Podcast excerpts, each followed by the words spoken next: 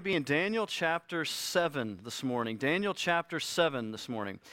So we are going to end up going backwards to cover chapter 5 and chapter 6, but we are shifting this morning to go into the chronological nature of the book of Daniel instead of the way that the chapters are ordered in the scripture that we have before us. I think this is perhaps more helpful way of presenting the chapters, because what you're going to see is that Daniel has a series of narrative events and then a series of prophecies. But the prophecies, it's told where in the narrative events they happened. And so this morning we shift from a lot of time spent with Nebuchadnezzar to the next king of Babylon, Belshazzar. And if we went straight to chapter 5, it is the last few moments of the kingdom of Belshazzar, where Daniel comes involved there. But there are two visions that Daniel sees prior to that, earlier in the kingdom of Babylon under the rule of Belshazzar. And so this morning in Daniel chapter 7, we'll see the first of those visions, which takes place in the first year of Belshazzar. And so if we look back and remember Daniel and the ministry of Daniel, if you will, in Babylon, it lasts from 605 BC all the way to much later under many other kings to 536 BC. It's a long ministry. It's over 70 years of ministry in Daniel's life. And if Daniel started as a teenager in Babylon and went all the way through these 70 years, when we see the very tail end of Daniel's life, he is somewhere in his 80s. And so a long, faithful ministry. And so Daniel, in our events this morning, is no longer a teenager, no longer a young man, but is grown and is faithful, but still remains in a place of favor in the Babylonian court. He has a reputation for godliness, a reputation for being filled with the Holy Spirit, and one that people can go to for a true and faithful word from the Lord. For those of you that are visiting with us this morning or are new to these things, I want to remind you that it is so important that we emphasize that Daniel is a real person involved with real events in the world and real places in the world. If you want to go to museums and see things about Babylonian history, you can go and see those things today. These are real places and real things. But Daniel is teaching us from a perspective that also reminds us that in the flow of history, God has a purpose and God has a plan and God is carrying out things according to His will in the world. And so there are two ways that every single person can view and see the world. First of all, people can see the world as chaos, tumultuously going forward, world powers tumbling forward without any real purpose or any plan. There's no guiding hand. These are those that think that the world is simply related to chance, to luck, to fortune, to whoever is strongest, overwhelming the weakest. And this is the way that most people view the world. But it's not so for Christians. It's not so for us who believe the Bible. We, as we see throughout the whole book of Daniel, this powerful theme of the sovereignty of God, that there is a God who has a purpose and who has a plan and who has a will and who is carrying out that will in the world. It is a plan for His own glory. It is a plan for the salvation of the lost, that they might come to salvation in Christ Jesus. There is a beginning to this, and there is an end to this. It is a beginning that began according to the will of the Lord, and an end that will end according to the will of the Lord. And we see this powerfully in Daniel chapter 7 this morning. In the midst of all of this in the Bible, there is prophecy. And we're starting to enter into a period in the book of Daniel where we're going to see much prophecy. And so what is prophecy? Prophecy in this Old Testament way of expressing it is a window given by God to see the future of His purposes and plans. It is a window given by God for us to see His future purposes and plans. And this is sometimes very unusual. Sometimes there is, as we'll see this morning, apocalyptic visions or symbolic visions. And so what are we supposed to do with these things? I think about a chapter like this that we're getting ready to read. If you are a brand new person to the church, and this is the first time you had ever come in and sat down in a church, what would you think about hearing these things? And I want you to help you understand this, that prophecy about the future is not meant to be exact representations of the future, but it is meant to convey particular realities and spiritual purposes. It is to convey particular realities and spiritual purposes. What do I mean by that? What I mean by that is this, that in all prophecy related to the future, we are given enough to create a balance in our heart. And here's what I mean by that. That God knows the future and is causing the future to unfold according to his will. And so when he gives us a glimpse into that, what it should do is create great hope in our heart. That the world is not chaotic. The world is not tumbling forward with no purpose or plan. But there is a purpose and a plan, and God is causing that plan to come to pass. And we are given enough clarity in the future that we might hope in it, and a record of those things that have been foretold in the past, and we have seen them come to pass in what is now our past, to where we have hope that God is going to continue to fulfill his prophetic word in the future. But the second part of prophecy is this, is that it is sufficiently unclear so as to cause us to walk by faith. If the prophetic word of the Lord were so clear that we had all of the dates and the times and the things of the future laid out, it would cause us not to walk by faith, because we would be waiting for certain things in such a particular way that our expectation and hope in the Lord would be lessened, I believe. And so the way in which the Lord presents prophetic words about the future are clear enough to give us hope in the particularity of the work of the Lord in the future. And that hope causes us to then walk by faith in those things which are unclear, intentionally unclear, so that we might look to the Lord and believe in him for the future, because it is required and has always been required of every person following after the Lord from the Old Testament, from Abraham all the way down to you and I, and to every generation that will come after us until the Lord Jesus comes again, that we must walk by faith. We must believe. Every person that has come to follow after Christ Jesus has come to a place where they believe in him and they follow after him by faith in hope.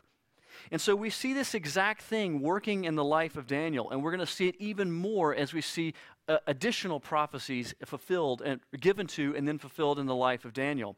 That Daniel's hope was waning. He had been in slavery and in captivity for many, many years. And like all of us, he's a real person that as he goes through many years of things not working out the way that he had hoped that they would, that his hope is becoming dim.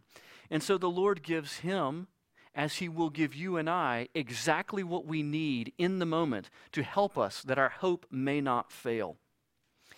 For many people today, they have no appetite for prophecy. And I think there's three different things that kind of come into play here.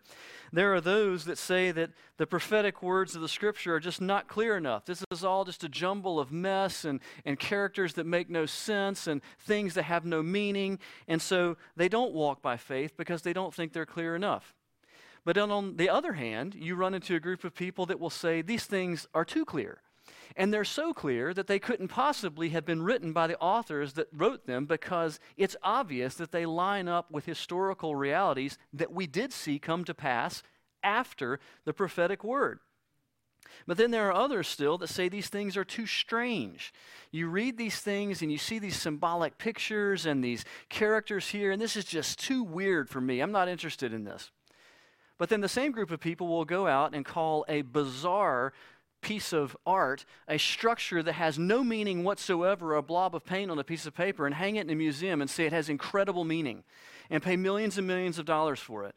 And so this is so odd, and it has to do with the heart and where your heart is turned towards. And I believe that the odd things of the scriptures that seem odd to this world have meaning from the Lord. And if we will look at what the purpose of the presentation of these things are, we will begin to see the meaning in these things.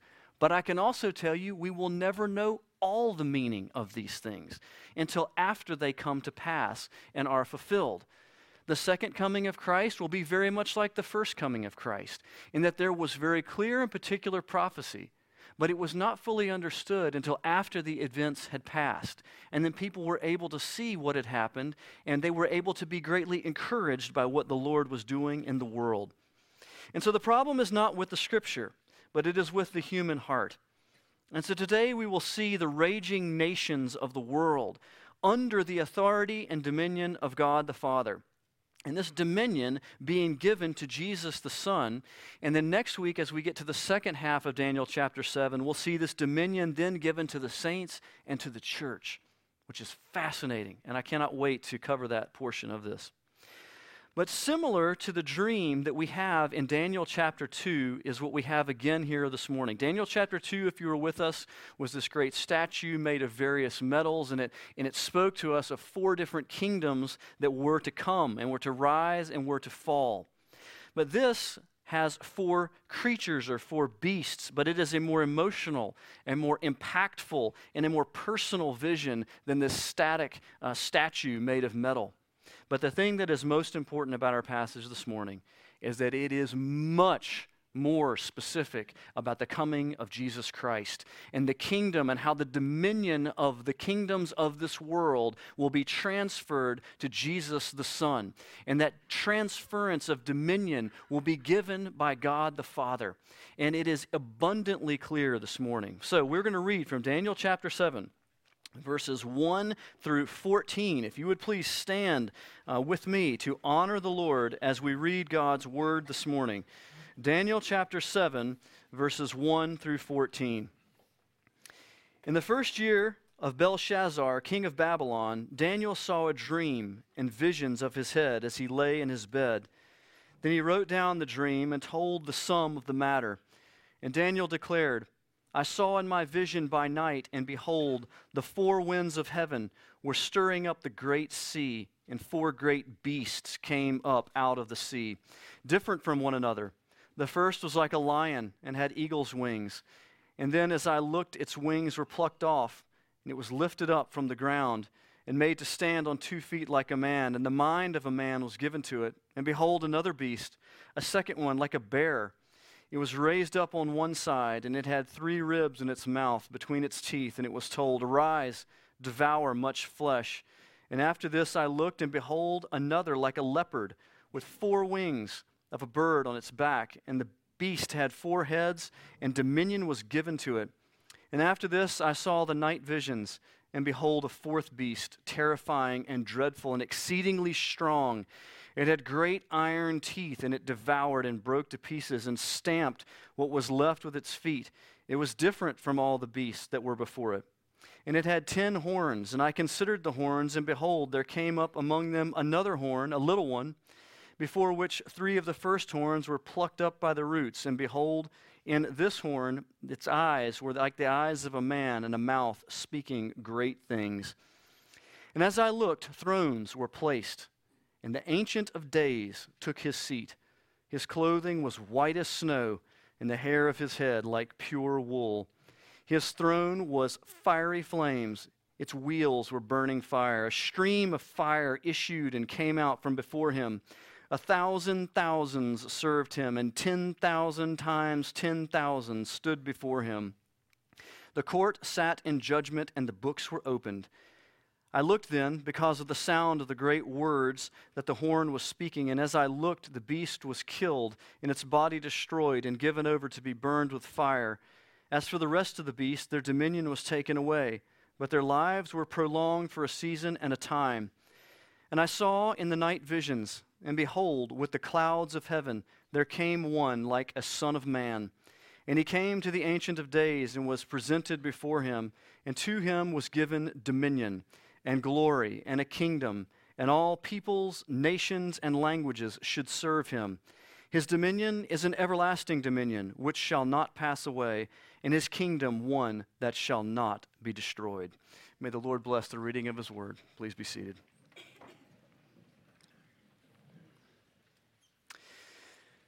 Well, Daniel is given this vision from the Lord. This is something that is of revelation, meaning it is revealed by God to him. This is not something that he could ever press into through his own study and through his own research and find out. It's something that must be revealed. And it's so interesting to me that it's revealed to him not in the temple, which he couldn't be at because he was a person in exile, but it's revealed to him in his own home, in his bed, as he is asleep at night, which is very often the case and many, many times in the Scriptures. And this speaks in a way that is important to you and I, to the daily, authentic godliness of Daniel. Daniel's heart was prepared to receive something from the Lord because he was in a state of preparedness to be before the Lord. And it makes me think of, am I prepared in my heart when I go to bed each day and when I rise each morning? Because there's going to be another vision later that comes to him in the middle of the day.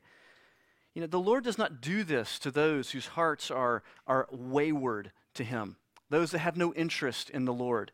But for those whose hearts are prepared and are seeking and are ready to receive a word from the Lord, he communicates himself to them. And so are you. Are you ready? Are you a person that is daily in the Scriptures and in prayer? Are you a person who is seeking their heart to be open and tender towards the things of the Lord? When you spend time in God's Word, are you sincerely asking God to communicate something of himself to you that you might walk away from that time being nearer to the Lord and understanding more of who he is in a personal way?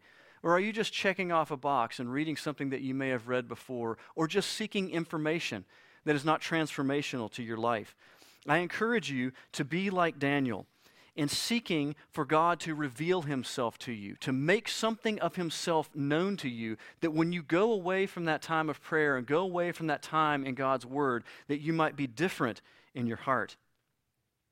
Well, Daniel, in this dream, this vision that is given to him, sees four beasts rising from a raging sea stirred up by the wind. You know, the Bible is full of interesting comparisons, but the open sea is one of those things that's often referred to in the Bible. If you've never been out in the open sea, you need to do it, because being in the open sea is not like being on the beach at all. And if you have ever been out in a raging storm in the sea, you understand what is a little bit of what is being said here, the tumultuous nature of a raging sea. People don't jump off the boat and swim in the open ocean when they have hundreds of feet below them. Why? Because you just don't know what might come up out of that deep. And so you want to stay in the boat. The churning open sea is a fearful place, a place that is unknown, that is dangerous. And out of this picture comes four beasts. The first is like a lion. It says it has eagle's wings. It spreads these wings and they're plucked off, and it stands up like a human with a human mind. The second is like a bear, devouring. It actually has ribs in his mouth. He's chomping. The fourth is like a leopard, and it notice that each one of these says like. Almost every time in some sort of prophetic vision, you'll see the word like or as many times, because it's trying to convey to us something that is of a spiritual reality or something that is different or something that is symbolic. It is not an exact thing. It is not something that we can fully grasp at the time, and so it is like something. And so this third beast has a division to it. It's divided in that it has four heads, but it's given dominion. And then the fourth beast is like no beast.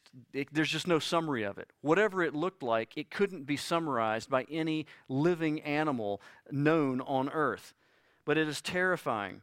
It's dreadful. It's strong. It has iron teeth. It also is devouring. It's crushing. And it has these horns. And one of them, which rises up, begins to boast and seize.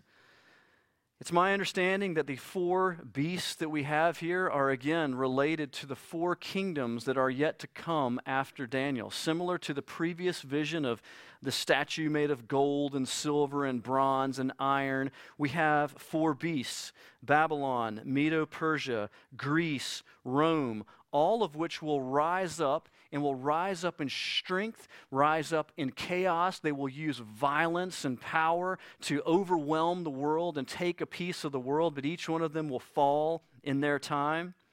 and that Rome will be an empire unlike any other empire before it in its greatness, but also in its division, but in its strength and in its destroying. But as we're going to see here in a moment, the dominion of each of these empires will be taken away, and each of them will fade out in their own time, but not by happenstance, but by the will of the Lord. They will be taken away. Their ability to control and their power will be removed and will be given to someone else. And so as Daniel is looking at these beasts, not understanding what they are or what their significance is, the vision changes to where he sees a vision of the throne room of God. There are a number of places in the Bible where we are given hints and little tidbits of what it is that the throne room of God is. And this is one of those important places. It says that thrones are placed in verse 9. And on the main throne, the Ancient of Days takes his seat. This is just an incredibly meaningful title for the Lord God, for God Almighty. It's only used in this chapter. It's used 3 times in this chapter. And it is a beautiful title, a title that has much meaning wrapped up into it. The idea of God the Father being ancient conveys to us certain things. First, that it's very, very old. And you hear me say this often if you've been in Redeemer long, that we are not seeking to do a new thing or find a new thing in this church. We are seeking to stand upon ancient ways and walk in ancient paths, because God our Father is eternal. He has existed from eternity past and will exist to eternity future. And we are seeking to walk in the ways of Christ, preserving the things of the Lord. But usually when we think of something ancient, we think of it as being decrepit, worn out, or something of past relevance, not something of present relevance. But the Lord God is ancient, but in his ancient nature, he has lost none of his power, none of his relevance, none of his strength, none of his dominion over the world. And so with God Almighty, eternal, living, he is ever powerful before these raging nations. So the description of the Ancient of Days is this: that he's clothed in perfect white, which obviously relates to the purity and the light of God. How often we hear God described as he who is all light, and in him there is no darkness at all. And so he is seated on this throne in a radiant white robe with white hair like wool. And it's unavoidable. If you have read chapter 1 of Revelation, as soon as you read this description, it takes you straight there. In Revelation chapter 1, John sees a vision of the resurrected Lord Jesus. And it's very interesting because that vision of the resurrected Jesus is very similar to this. And so you're like, what do we have going on here? Because one is of Jesus, one is of God the Father. But remember, we believe in a Trinitarian God. God the Father, God the Son, God the Holy Spirit, being one God. And so there is much mystery here. But this revelation of the Ancient of Days is so similar to the revelation of the resurrected Jesus. Because though they are different in their person and office, they are one God. And there is mystery here, but there is also beauty. If you have not read the first chapter of Revelation, you need to do it this afternoon. The throne that the Ancient of Days is seated upon is a throne of fire, which is otherworldly. No person could sit upon a throne of fire. This is said to have wheels of fire in it, which relates directly to Ezekiel. In Ezekiel, we see this interesting vision of the Lord and these wheels of fire. And from this throne comes a stream of fire. You're like, this is crazy. What is happening here? But this is not unusual. Why? Because the Old Testament so often associates God with fire. You're like, what is the connection here?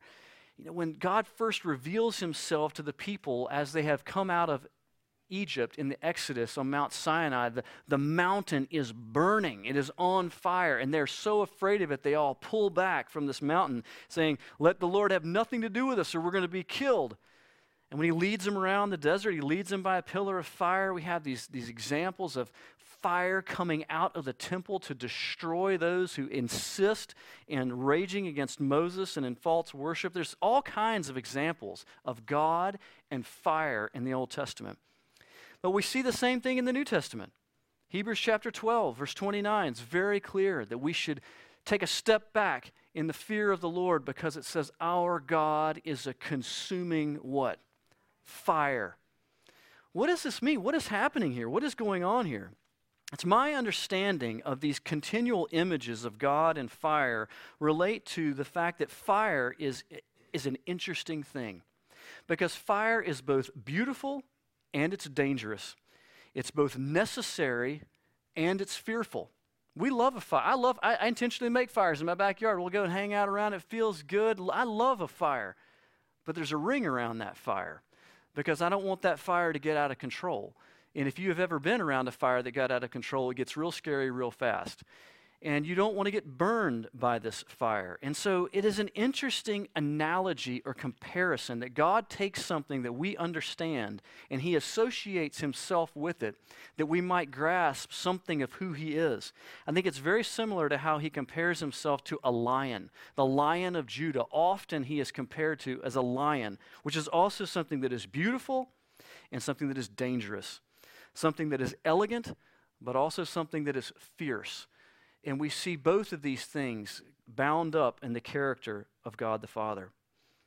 This is the God who sits in dominion over the raging nations. If these four raging beasts and all their wildness and their teeth and their stamping and their boasting and all this, that this God seated quietly upon this throne in absolute dominion and power rules over them. In the court of the Lord God, the court of the Ancient of Days, we see in the second half of verse 10 that before him there is 1,000 thousands serving him. 1,000 thousands is a million, folks. Those that serve the Lord in heaven are his angels. Angels were created to hear the word of the Lord, obey it, and go and do the word of the Lord. So I don't believe this is a specific exact number, but it's meant to convey that there is a vast multitude of angels that sit in the presence of the Lord to serve him and to do his bidding, a number that is far beyond anything that any king could ever imagine. The greatness of his power, and when he speaks, they act, and his word is accomplished. Also before him, it says, stand 10,000 times 10,000, which is 100 million. I don't know what the largest crowd you've ever been in, but about the largest crowd I've ever been in was supposedly somewhere around 1 million people, and it was just a sea of people. I couldn't believe how many people were there. And you just got lost in it. And the idea of a group of people being 10 times that many and all standing before this great flaming throne of the Ancient of Days is something worth thinking about, something worth contemplating, because I believe that one day we will stand before the throne of God. We will be a part of that audience. It is something that ought to evoke awe and worship in your heart. It's something that ought to take you out of your little cubicle at work and from behind the computer and from behind the phone and think about something different, to think about a reality that is way beyond what we deal with every day. And it should give us hope, as I said before. But it also has enough mystery to it that we must believe it by faith.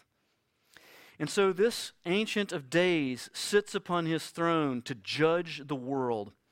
And it says books are open.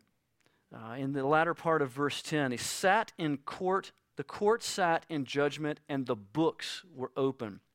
What kind of books are we talking about? We get a glimpse into this in Revelation chapter 20, what these books are all about.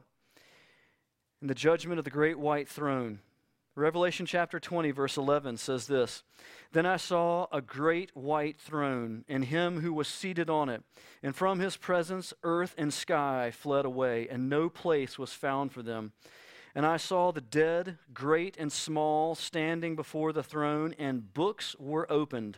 Then another book was opened, which was the book of life.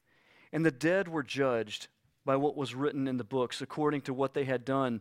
And the sea gave up the dead who were in it, and death and Hades gave up the dead who were in them, and they were judged, each of them, according to what they had done. Then death and Hades were thrown into the lake of fire, which is the second death, the lake of fire. And if anyone's name was not found written in the book of life, he was thrown into the lake of fire."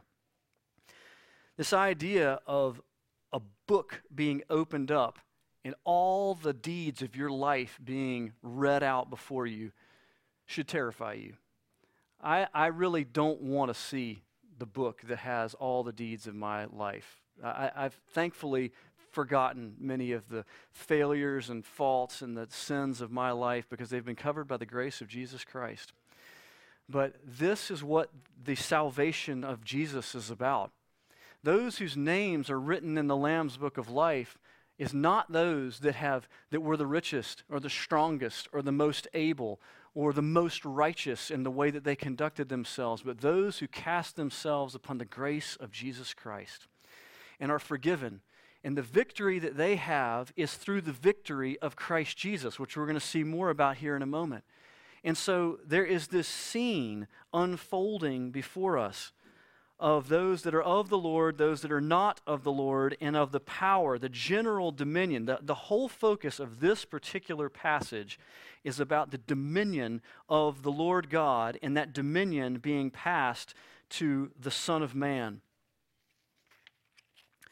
Those who will be saved on that last day are those who believe in Jesus, that he was sent as the Savior of the world.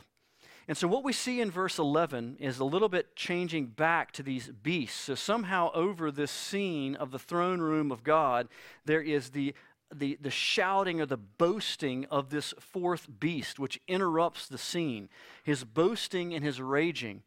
And it says that this fourth beast is killed and burned. And this is not by some great epic battle. It's just by the word of the Lord that your dominion is taken away. Someone go and do away with this. And he is done away with. And that's it. This great stamping, raging, iron-toothed, ferocious mess is done with. And in verse 12, it goes back to the vision of the throne room. And it says that, behold, on the clouds of heaven there came one as the Son of Man. Because what happens in verse 12 is that the other three of the beast, it says that their dominion is taken away from them. Dominion is an important word. Dominion means to govern, to have the power to govern or control. That's what dominion is. And we understand that. There are people that have authority, and they, whether you like it or not, have authority over you. And they have the authority to coerce you and press you into what they would want to happen. And these other nations of the world have had dominion.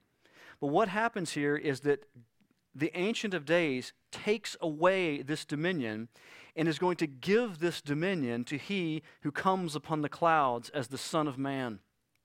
Verses 13 through 14 speaks of the Son of Man entering into this scene on the clouds, which is fascinating because what we're going to see here is this is Jesus. The Son of Man is the most common term and title used of Jesus in the New Testament, used by himself, about himself, and others about him. This passage is absolutely essential to understanding who Jesus is. And so the exact same description of Jesus coming again is him coming on the clouds of heaven. We see it in Matthew 24 and also in Revelation chapter 1. I'm going to read for us from Revelation chapter 1. Let me get there. I forgot to mark it. Revelation 1, 5 through 8.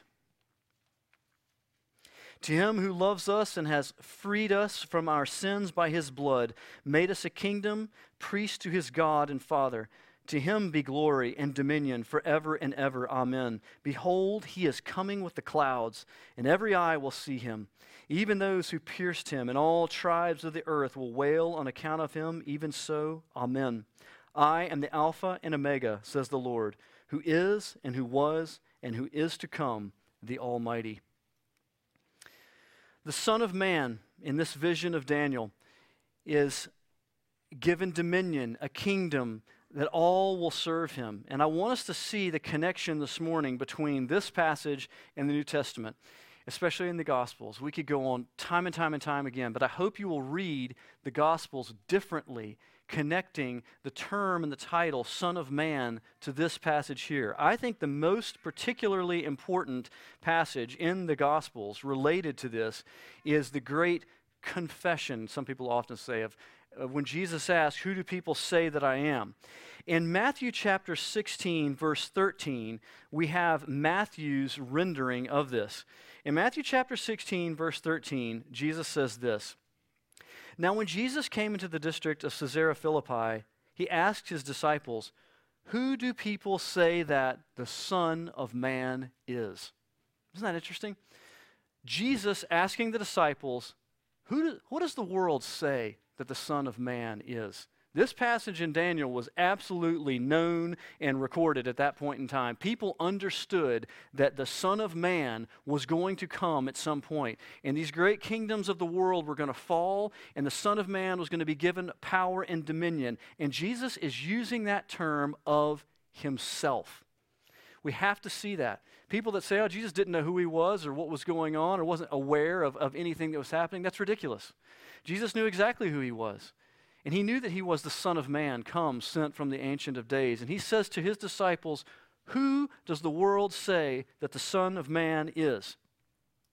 And they said, "Some say John the Baptist, and others say Elijah, and others Jeremiah or one of the prophets." And he said to them, "But who do you say that I am?" And Simon Peter replied, "You are the Christ, the Son of the living God."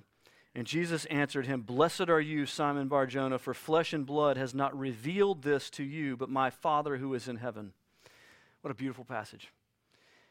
The Christ, he's the Messiah, the Son of the living God. This is exactly what we see in Daniel. Something revealed to us by God to Daniel 500 years before this happened. And Jesus saying, "Who do you say that the Son of Man is?" And they realized that Jesus is the one that was long prophesied and foretold. And they didn't learn that through their own geniusness or their own pressing in, but they learned it because it was revealed to them by God. Jesus is the Messiah. And in this passage in Daniel, Jesus is given by the Father dominion. The dominion is taken away from the kingdoms of this world and is given to Christ Jesus the Son.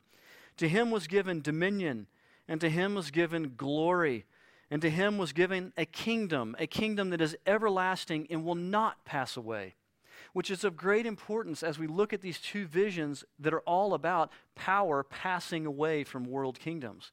And we see that. We've had enough history behind us where it's obvious to see every kingdom rises and then falls into decadence and then fails.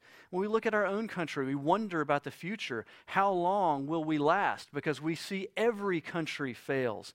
But the dominion given to Jesus is a kingdom that will never end, one that is everlasting and will never pass away, and one that is not particular to geography. It's one that will encompass all peoples, all nations, and all languages. We see beautiful passages in Revelation about people from every tongue and every tribe and every race and every nationality being in heaven, redeemed by the Lord Jesus, standing before his throne, worshiping his name. Absolutely, hallelujah. This multitude of hundreds of millions will not be one nation and one type of people. It will be of all the peoples of the world as the missionary enterprise of the gospel goes out and the Lord redeems people to himself. This is the Son of Man. The Son of Man, Jesus, who came with the authority to forgive sins. Jesus, who after he resurrected from the dead and is on the mount right before he ascends into heaven, tells his disciples, "All authority in heaven and on earth has been given to me. Go therefore and make disciples of all the nations, baptizing them in the name of the Father and the Son and the Holy Spirit." This is the Jesus who sends us out to bear witness about him. Not one who is weak, not one who is lost, not one who is old, but one who has all power and authority given to him. But I want to remind us, as we look at this scene, as we've talked some about judgment and the nature of coming judgment, that Jesus was very clear about the mission of the Son of Man in Luke 19. Jesus said the Son of Man came to seek and to save the lost. This is why Jesus humbled himself and came from heaven to earth and was born as a man.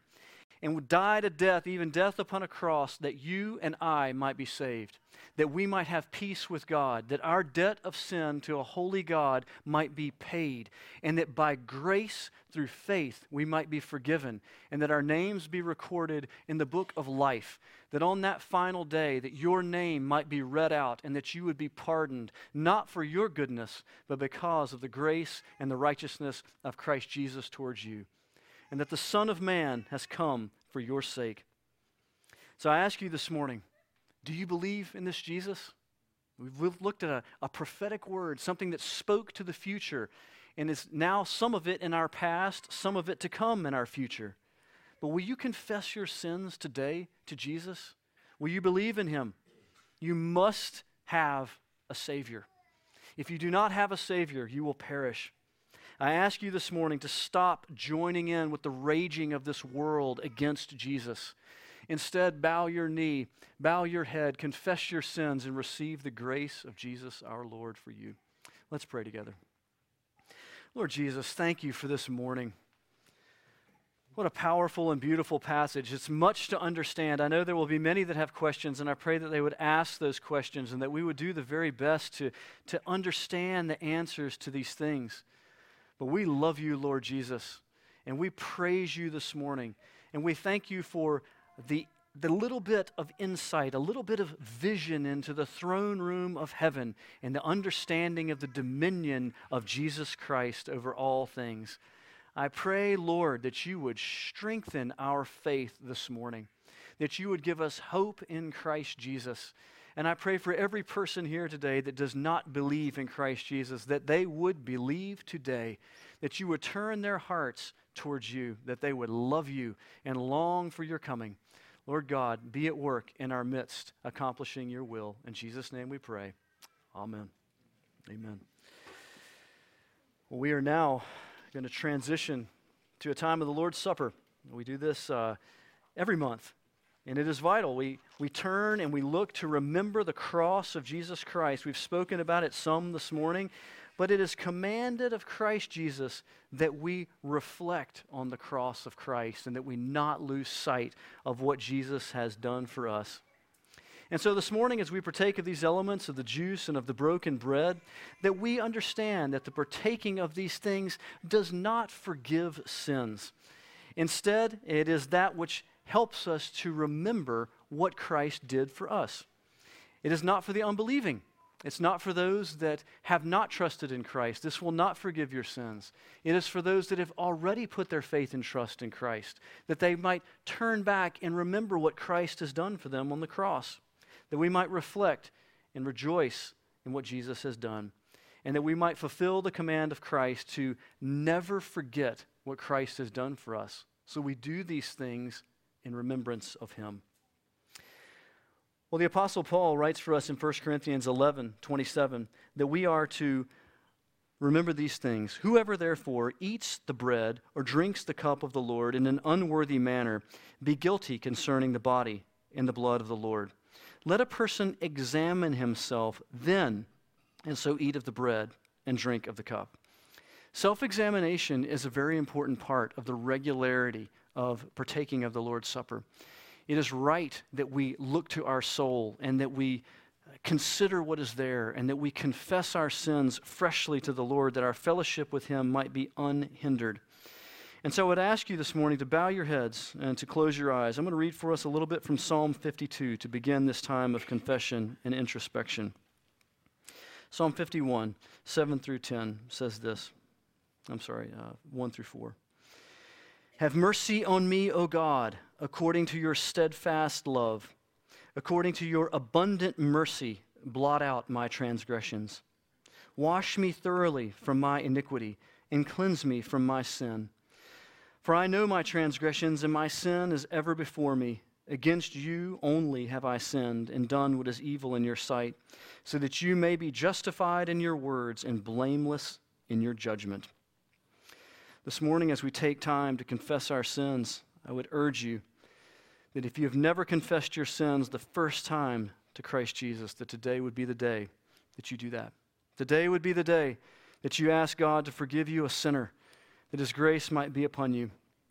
If you know and considering your heart that you have something that you have done against someone else in this room, something that God brings to your heart by His Spirit, I encourage you not to just go through the motions of these things, but that you would, in reality, when others stand to come forward, that you would go to that person that you have wronged and that you would take them to the side and that you would ask their forgiveness, that there might be peace in the church. And for those of you that just your heart is troubled, go to the welcome desk. There will be someone waiting to pray for you during this time.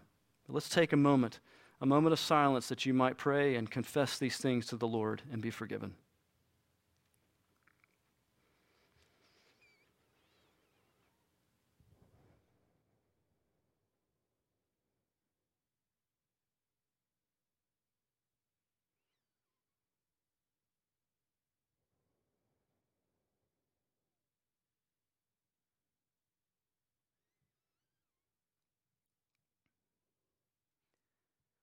Psalm 51, 7 through 10 speaks of forgiveness.